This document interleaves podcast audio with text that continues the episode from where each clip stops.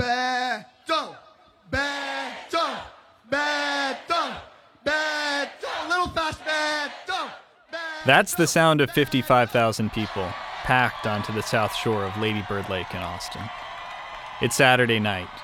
The R&B star Leon Bridges has just left the stage.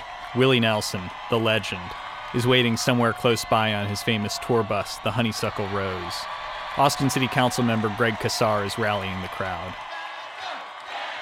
Proud to introduce the next U.S. Senator from the great state of Texas, Beto O'Rourke. Beto O'Rourke is the 2018 Democratic nominee for U.S. Senate in Texas. Beto bounds onto the stage and bends down to give Casar a bear hug.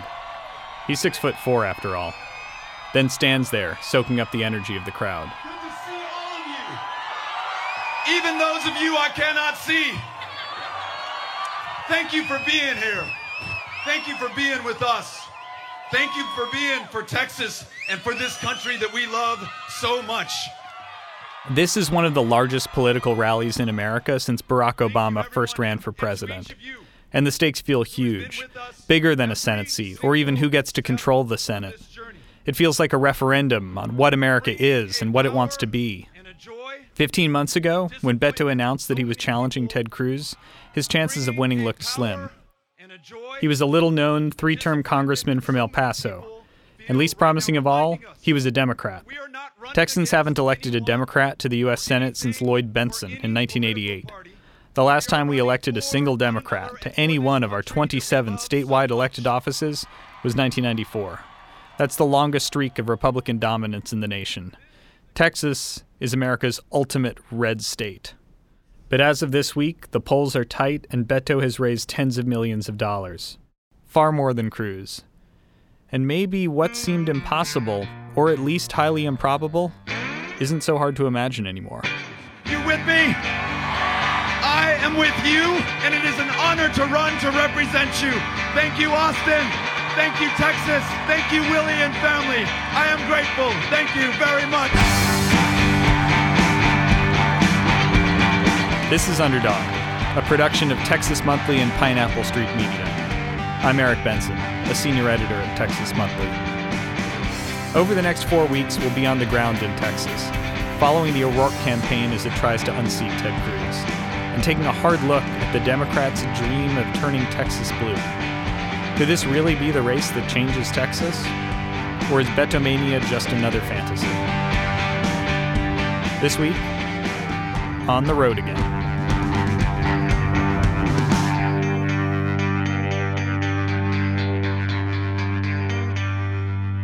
A month before the big rally in Austin, I meet up with Beto one morning at a Holiday Inn Express in South Waco. It's mid August, 8 a.m., already 80 degrees and humid. Beto grabs a cup of coffee, throws his bags into the bed of his pickup, and hops into the driver's seat. He was smack in the middle of a 34 day road trip 19 days down, 15 to go. Cynthia Cano and Chris Evans, two of Beto's top aides, are sitting in the back seat. They've been everywhere the past few weeks. We started in El Paso of course, drove to Fort Davis, so West Texas, Fort Stockton, Pecos, Odessa, Permian Basin area, and then um, Seminole, Lubbock, Muleshoe. Can I have gum from you, Come. Oh, you want some really good gum? Oh, you found it? Oh, we found it. Beto looks pretty worn down. We're driving south on I 35 toward the city of Temple, and it's time for his first task of the day an interview with a podcast in the Rio Grande Valley. Uh, encuestas. Pero van a votar. Y van a votar no como republicanos o demócratas o independientes. Van a votar como tejanos, como americanos. Uh, Beto speaks Spanish fluently, but at that moment, it's a lot. He's trying to get to his first event of the day, and the interstate is a non-stop construction site. A white Ford Fiesta is blocking the left lane. Beto's hunched forward, right elbow on the steering wheel, right hand cradling the cell phone to his ear. I get the feeling he's somehow trying to part the traffic with his body. And the hosts on that podcast, they're pressing him. What are his detailed plans for economic development in the border regions?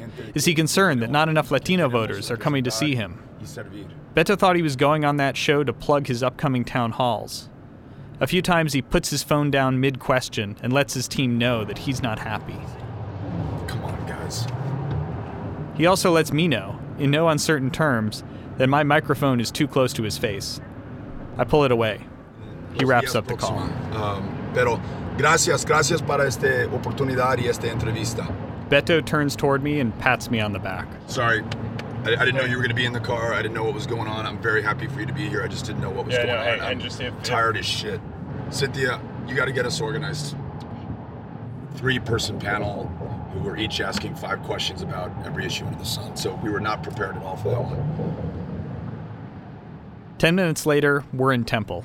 A few hundred people, many of them veterans, are inside a convention center.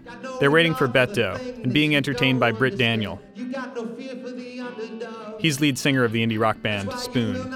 Britt finishes his set, and soon a very upbeat high school kid named Dakota has taken the stage. It's his job to introduce the morning's featured speaker. But whatever you do, don't just smell the grass, crawl over some broken glass, and work to elect your next Senator Beto O'Rourke! Beto grins. Thank you, Dakota. Appreciate you being here. Um, please have a seat. Thank, thank you all for coming out. It feels really good. This is our third visit to Temple. A long line forms in the lobby after Beto finishes. Handshakes, a few words, lots of selfies. I wander over to a tall guy who had asked Beto a question inside. He's got a long white Gandalf beard. I'm an independent voter. I vote for people, not parties. And so it depends on the candidate and the issue. That's David Bass. He's an Army veteran, lives nearby in Killeen. I'm very enthusiastic about Beto. Uh, Beto supports veterans' right to use medical marijuana instead of the pills, which I appreciate. I'm Jan Gunter, and um, Beth Walker, I'm her mother. And your Beto support. absolutely Beto supporters. Yeah. Yes, yes. We're helping, uh, we're fundraising for him. Well, we're donating. I, I We're- donate monthly plus.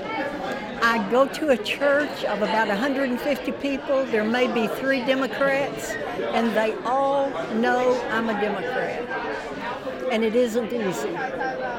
Britt Daniel doesn't need to get in line for a selfie, but I talked to him too. He's at the town hall with his parents. Are, are your parents Beto supporters too? Maybe after today. that they'd, they'd never heard him speak. Um, they're definitely not Democrats, but I heard- saw both of them clapping for a lot of the things he was saying. Not everything, but a lot of the things he was saying. Last selfie taken, and Beto's back in the truck. Next stop, Lampasas, about an hour to the west. Then Horseshoe Bay, then a private fundraiser in Austin, then a rally at a rock club called Emo's. With any luck, Beto should be able to grab some dinner with his team by 9 p.m. That's a long way away. Beto multitasks when he's on the road. He scarfs down a plate of rotisserie chicken. He rehearses the names of all the volunteers and donors and organizers he needs to thank at each event. Don't tell me. It's Roy. It's. Don't tell me. Bob. It's Lizanne. He gets a hero's welcome at every stop. When he arrives in Horseshoe Bay, there's a gauntlet of well wishers waiting for him at the door. Put some mustard on your fastball, okay? Thank you. I like that. Horseshoe Bay is not a liberal stronghold. Trump got 80% of the vote in this precinct. There are three golf courses within a couple miles of us. It's a community for rich retirees. And rich retirees skew Republican. You have got the turnout. Here we go. There's people that don't think any Democrats live out here, but look in there and see. Hopefully, there's some Republicans in there too. There's some independents. We know that. 700 buttoned up, white haired Texans are gathered to hear Beto. And he wins them over by talking about the liberating power of playing in a punk rock band during college. We, we didn't do corporate rock and roll more than 20 years ago, not out of righteousness, but in part because um, there was no corporation or business that would have taken a chance on us. I mean, we, we didn't all the way know how to play our instruments to, to begin with, okay? Uh, I don't know how listenable that music was. Um, but but it was also freeing. There, there were no constraints. We could tell our stories. Leaving El Paso more than a year and a half ago, um, no corporation, no PACs, no special interests. The Democratic National Committee, the state Democratic Party and the state of Texas, for that matter, um, no one was asking us to do this. Uh, no, no one gave us the roadmap. That Beto is generating enthusiasm, any enthusiasm, in places like Horseshoe Bay, is a worry for Ted Cruz. Cruz won his Senate seat in 2012 by 16 percentage points. He never had to think for a second about what turnout would be like in Horseshoe Bay or anywhere else. His opponent was a former state legislator named Paul Sadler, who campaigned on a platform of fiscal responsibility and reducing the national debt. Sadler wasn't getting profiled in glossy magazines, he wasn't appearing on Ellen or Colbert, and he certainly wasn't generating viral videos. And I can think of nothing more American than to peacefully stand up or take a knee for your rights anytime, anywhere, any place. So thank you very much for asking the question. I appreciate it. Outside conservative groups are now pouring millions into the race, and Cruz is doubling down on his efforts to paint Beto as an extremist. He said that Beto is divisive and dangerous. He's called him a socialist and anti law enforcement. He's running a steady stream of attack ads to underscore those points. Beto wants those open borders and wants to take our guns. Not a chance on earth he'll get a vote from millions of Texans. If you're gonna run in Texas, you can't be a liberal man. I'm Ted Cruz, and I approve this message. Cruz is a shrewd tactician. He almost single handedly shut down the government in 2013 to try to defund Obamacare, and he came very close to becoming his party's nominee for president as a 45 year old first term U.S. Senator. He knows how to draw blood, and he knows what will fire up his base. But there are core issues at stake here the place of immigrants in American society, the government's role in education and healthcare, and you can feel the deep divisions even at Beto's rallies. Midway through the Temple Town Hall, the one Britt Daniel opens, I notice a guy standing off to the side. He's filming everything Beto says on a tripod mounted smartphone. He's wearing a shirt with the slogan, I'm pro gun. Change my mind. Can, can you tell me what you're carrying? Uh, I've got a Taurus Judge Public Defender. It's a uh, 45 long Colt slash 410, uh, like a shotgun round. I live out in the country, and so I carry a 410 because if I come across rattlesnakes or, or whatever. So if I don't plan on traveling, I just carry my little revolver with me. Well, it's not little, it's a pretty big revolver. uh, CJ Grisham. I'm just a, a, local resident here in Temple. Um, also a founder of a gun rights organization here in Texas. So I'm here to find out his views on gun rights. Okay, great. Are you, where do you usually fall politically? Um, probably more uh, conservative libertarian. Uh, that that vein. I'm more of a classical liberal, like Thomas Jefferson. Basically, government leave me alone, and that's so wherever whoever's got the uh, freest policies. So, but you're are you you're open to him somewhat? I mean, well, I will Ted, listen Ted to Cruz anybody. Definitely has a more free gun policy than Beto does. Well, absolutely, and and and obviously, I'm more geared towards Ted Cruz than I am to Beto. But I also believe in listening and con- conversing and discussing issues. Uh, so that's why I'm here to listen to. I mean, if we only listen to the people we agree with, we can never grow that way. So you're more open to him than past Democratic candidates in Texas. I I wouldn't say that. I like CJ. He's smart and open. He waits in line for half an hour to meet Beto like everyone else. Shakes his hand, asks him about his policy positions on guns. CJ doesn't come away impressed. Oh, I would say probably 98% positive I'm going to be voting for Ted Cruz, yeah. And and I don't think uh, coming to a rally like this is going to change my mind because I'm not a, I'm not a single issue candidate, but gun control is heavily on that scale. I'm just here to get answers, you know, respectfully. I don't want to cause any outbursts like some of the Democrats did at the Ted Cruz rally, but I just wanted to listen. I think we need more of that in society, people listening instead of talking so much, like I am right now. The night before in Waco, I spend some time with a woman named Mary Duty. In some ways, she's CJ's opposite, a lifelong bleeding heart liberal.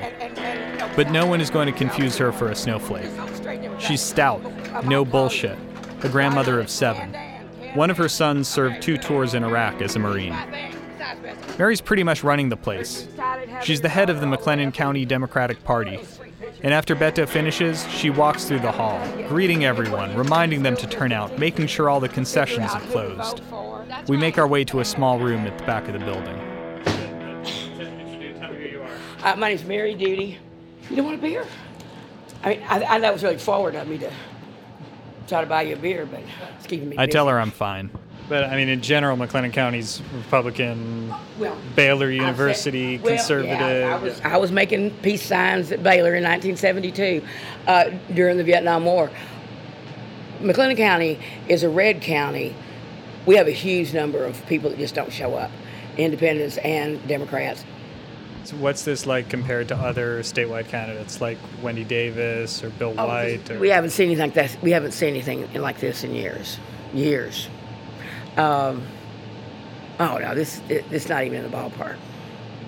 I literally had meetings years ago where if I got 20 people in the room, I was like doing cartwheels and calling the you know the paper and, and to fill this hall with people is extraordinary. And and the and the diversity of this audience, every race, every color, every creed, young, old, babies, you know, they were all here. I tell Mary I'm sure she has Republican friends. She laughs. She tells me she sleeps with a Republican. What is what is the Republican friend you sleep uh, sleep with? Uh, what is what does that that person think about Beto? Well, we he actually likes Beto. Uh, he actually likes Beto. He doesn't have a real, he doesn't have a dog in this fight. He doesn't really care for Ted Cruz either. As my husband and I say, I sleep on the left side of the bed and he sleeps on the right side of the bed. But he generally votes person over party, so I can I can lure him over on many occasions. He a good Here's the problem for Beto. In every election for a generation, Texas has looked a lot more like CJ than it's looked like Mary or even Mary's Beto curious Republican husband. And when you talk to the people who study Texas politics, they think that's going to be very hard to change. Well, I mean, I, I think if you go back to March 2017, you know, before Beto became Beto, you know, you saw somebody looking at a, at a pretty, pretty big hole. That's Jim Henson. He's the director of the Texas Politics Project at UT. When he looks at Texas, even this year, he sees huge advantages for the Republicans. At the time that Beto declares you're going into an election in which any statewide Democrat probably is starting at, you know, reasonable people can disagree, call it 15 point deficit.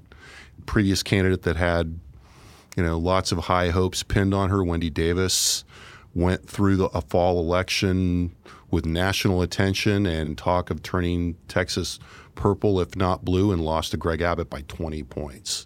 Jim ticks off what has happened to the Democrats after two decades completely out of power. Their fundraising's weak. Their bench of candidates is shallow.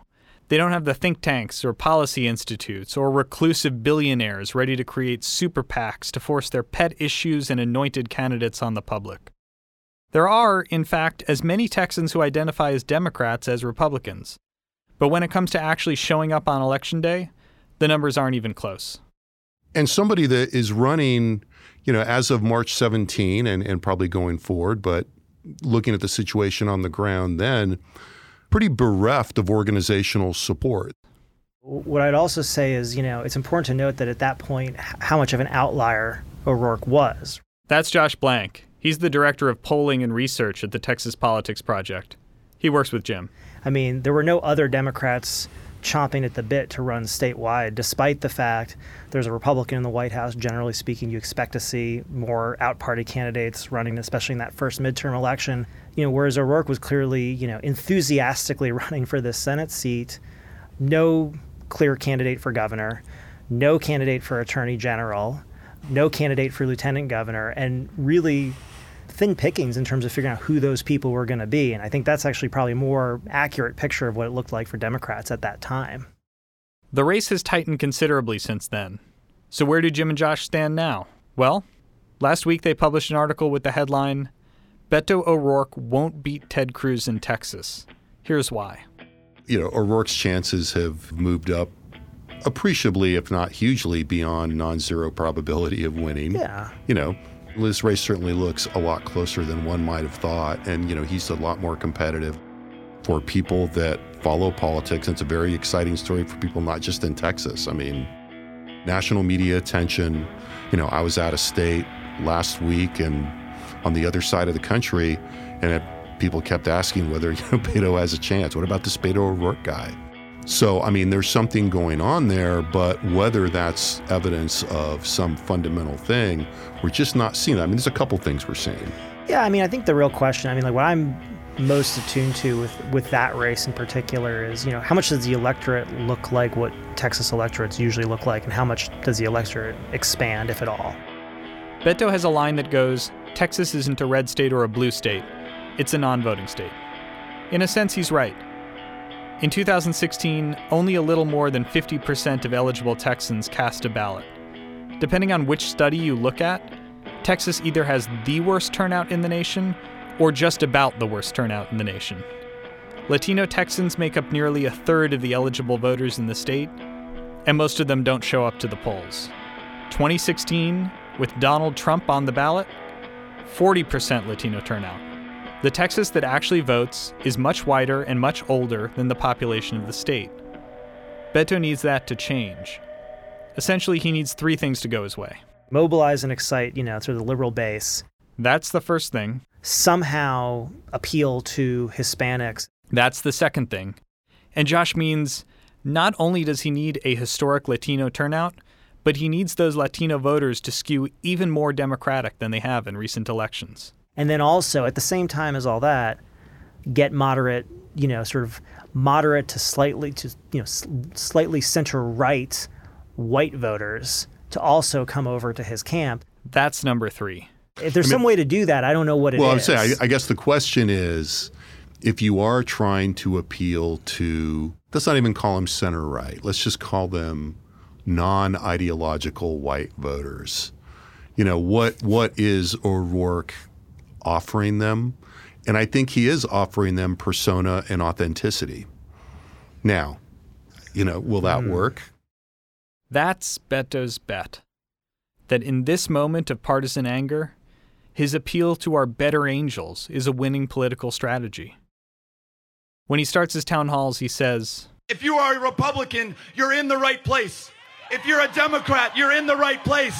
If you're an independent, you're in the right place. It's the kind of bipartisanship that lots of voters say they want. But Beto's bipartisanship is more about attitude than policy. He's not like some of the other red state Democrats this year who are trying to get elected by hemming and hawing about abortion rights or supporting Trump's Supreme Court nominees. When it comes to the issues, he might as well be Kamala Harris in California or Kirsten Gillibrand in New York. This isn't just a matter of sticking to his beliefs. He says explicitly that he's not counting on swing voters. He's counting on the non voters who have decided not to participate in the whole political process in the first place. At one town hall, I watch Beto try to diffuse the partisan anger erupting right in front of him. We're in Lampasas. It's a tough town hall, middle of the day, no air conditioning. A couple hundred people jammed into a creaky wooden building. And two older guys start shouting at each other. One is wearing a Make America Great Again hat. The other doesn't like that one bit. There's a commotion. Other people in the audience hold them back. We're good, we're good, sir. We're okay. It's okay. It's okay. Cynthia, do you still have those cookies? it's okay. To, to, the gentleman in the Make America Great Again hat, I'm going to give you the first question after I conclude, and I'll, and I'll wrap this up. I know it's warm. Cynthia bounds down the aisle, sticks her hands up in the air. She used to be an assistant principal at an elementary school. She's got this I just want to remind everybody there's kids here, and we all need to be respectful of each other. Please. We will, we will. Thank then she hands the mic to the MAGA guy. I agree with nothing uh, you say. Everything for you is a big government solution. As far as I'm concerned, you're a Marxist and you're a threat to this country. Thank you, sir. I'm glad that you're here. Listen, listen. Hey, th- this this is awesome. The, the fact, and I mentioned 242 years in, let that sink in, in, in what is proven to be the exception in the world, not the rule that we can have this conversation, we can do it peacefully, we can vote for the candidate of our choice, and then we can get on with being Americans. It's never been under greater threat or attack, um, but it's on all of us to make sure that it continues to work, and that means listening to those with whom we do not agree, uh, sometimes passionately disagree. So we are glad that you're here. Thank you, sir. Later, when we're driving toward Austin, we see two men standing next to a giant Ted Cruz sign. It looks like they just put it up. Beto rolls down the window and waves. They just stare at him. You think you just flipped their vote? Yeah. She can be nice to each other, right? A couple weeks ago, Beto's campaign published their plan to win. It involves opening hundreds of pop up offices around the state and knocking on 3.6 million doors.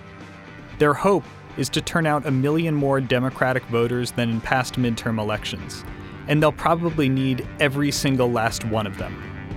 In a way, it's a larger version of what Beto has been doing all along, trying to reach out to every potential voter that he humanly can. Will that work in 2018 in a state of 28 million people in less than a month? We'll see.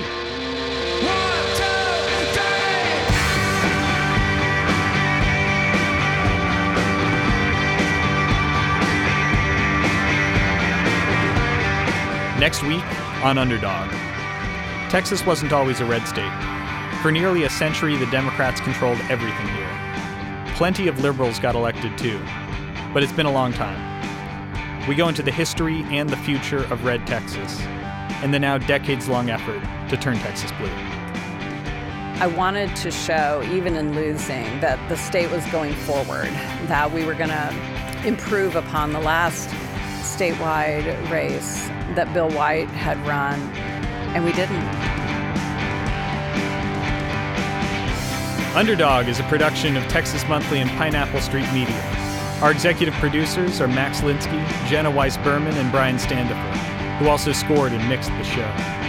Underdog is produced by Chris Berube and edited by Joel Lovell, with help from Jonathan Menjivar. Our theme is Bloodhounds on My Trail, written, produced, and performed by the Black Angels, courtesy of Light in the Attic Records. Jorge Castillo played guitar for the score.